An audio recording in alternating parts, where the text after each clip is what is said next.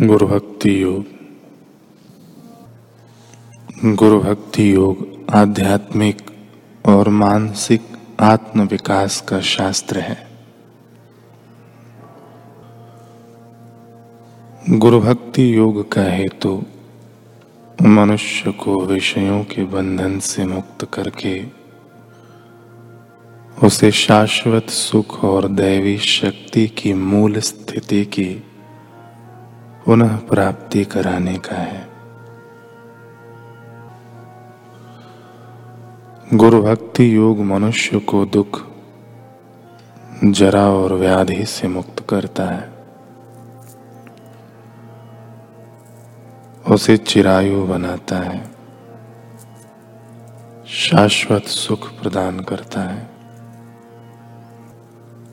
गुरु भक्ति योग में शारीरिक मानसिक, नैतिक और आध्यात्मिक। हर प्रकार के अनुशासन का समावेश हो जाता है। इससे मनुष्य आप्त प्रभुत्व पा सकता है एवं आत्म साक्षात्कार कर सकता है। गुरु भक्ति योग मन की शक्तियों पर विजय प्राप्त करने के लिए विज्ञान एवं कला है।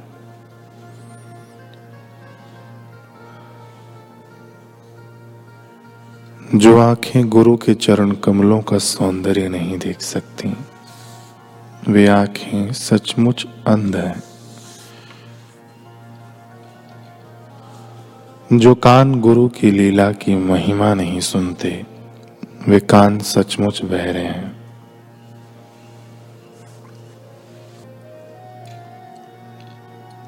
रानी पूछती है, राजा पीपा से, कि राजन, जब से विवाह हुआ है, मैंने आपको प्रसन्न नहीं देखा है।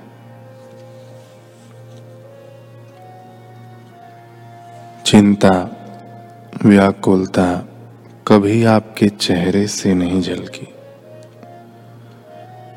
फिर आज ऐसा क्यों हो गया कि आप इस प्रकार दुखी हैं?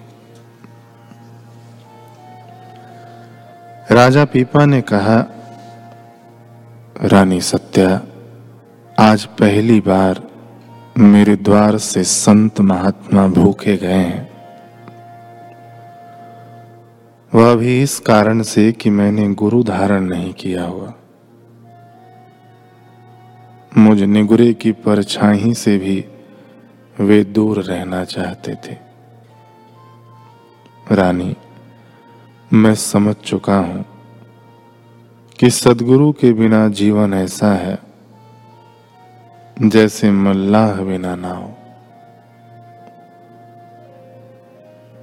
न जाने कब डूब जाए।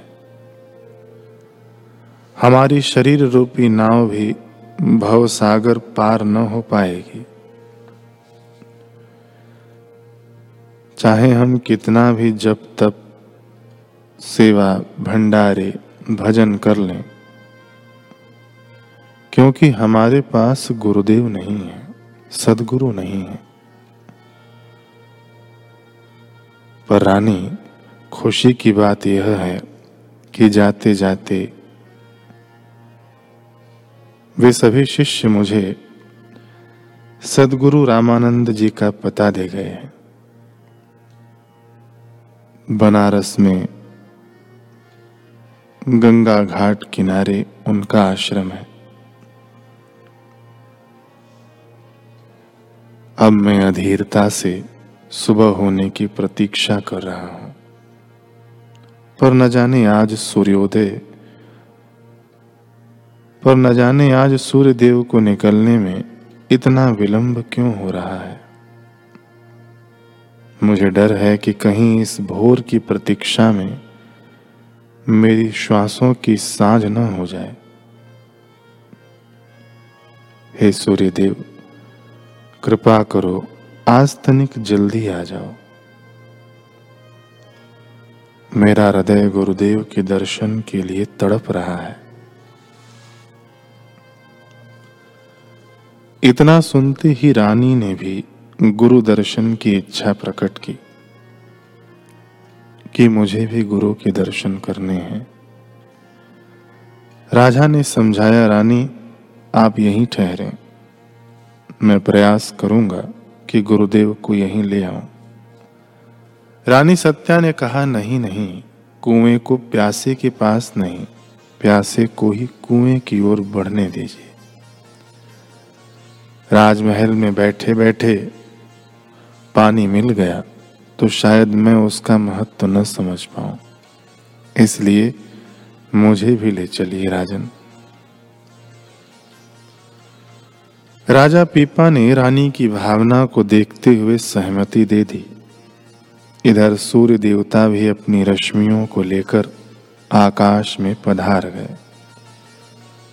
स्नान आदि क्रियाओं के बाद राजा रानी अति श्रृंगार कर, हीरे मोती के थाल सजा। हाथी घोड़ों, सिपाहियों, मंत्री सहित चल पड़े।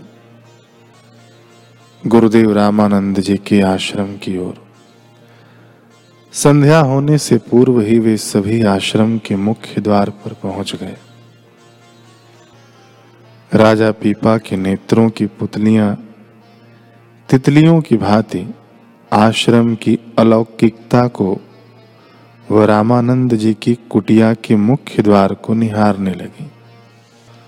मन में एक ही भाव, कब आज्ञा हो और वे कुटिया के भीतर जाकर जगत गुरु रामानंद जी का दर्शन लाभ उठा सके। अपना यही मनोभाव राजा ने शिष्य धर्मानंद की आगे रखा। कि अब हम आ गए हैं। गुरुदेव के दर्शन कराइए। धर्मानंद ने कुटिया के भीतर जाकर गुरुदेव को प्रणाम किया और कहा, गुरुदेव, राजा पीपा और रानी सत्या आपके दर्शन हेतु यहाँ पधारे हैं। आपकी आज्ञा हो तो भीतर ले आऊँ रामानंद जी ने क्रोध का अभिनय करते हुए कहा कि अय दुर्बुद्धि। तुझसे समझने में भूल हुई है। राजा नहीं, भिखारी आया है।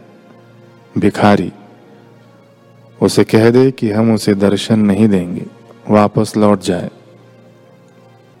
शिष्य धर्मानंद ने एक पल की भी देरी किए बिना अपने गुरुदेव के वचन राजा को जाकर ज्यो की त्यों कह दी राजा पीपा के पाँव के नीचे से मानो ज़मीन खिसक गई।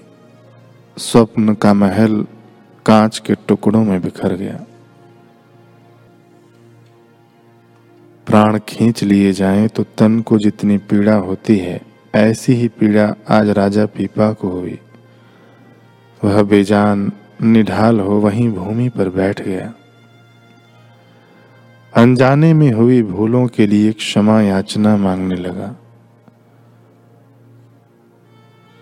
तब शिष्य धर्मानंद ने समझाया, आप गुरुदेव की आज्ञा मान लें, वापस लौट जाएँ, नहीं तो गुरुदेव बाहर आएँगे तो मुझे भी डांट लगाएँगे। आप यहाँ तनिक भी मत रुकिए, जाइए यहाँ से।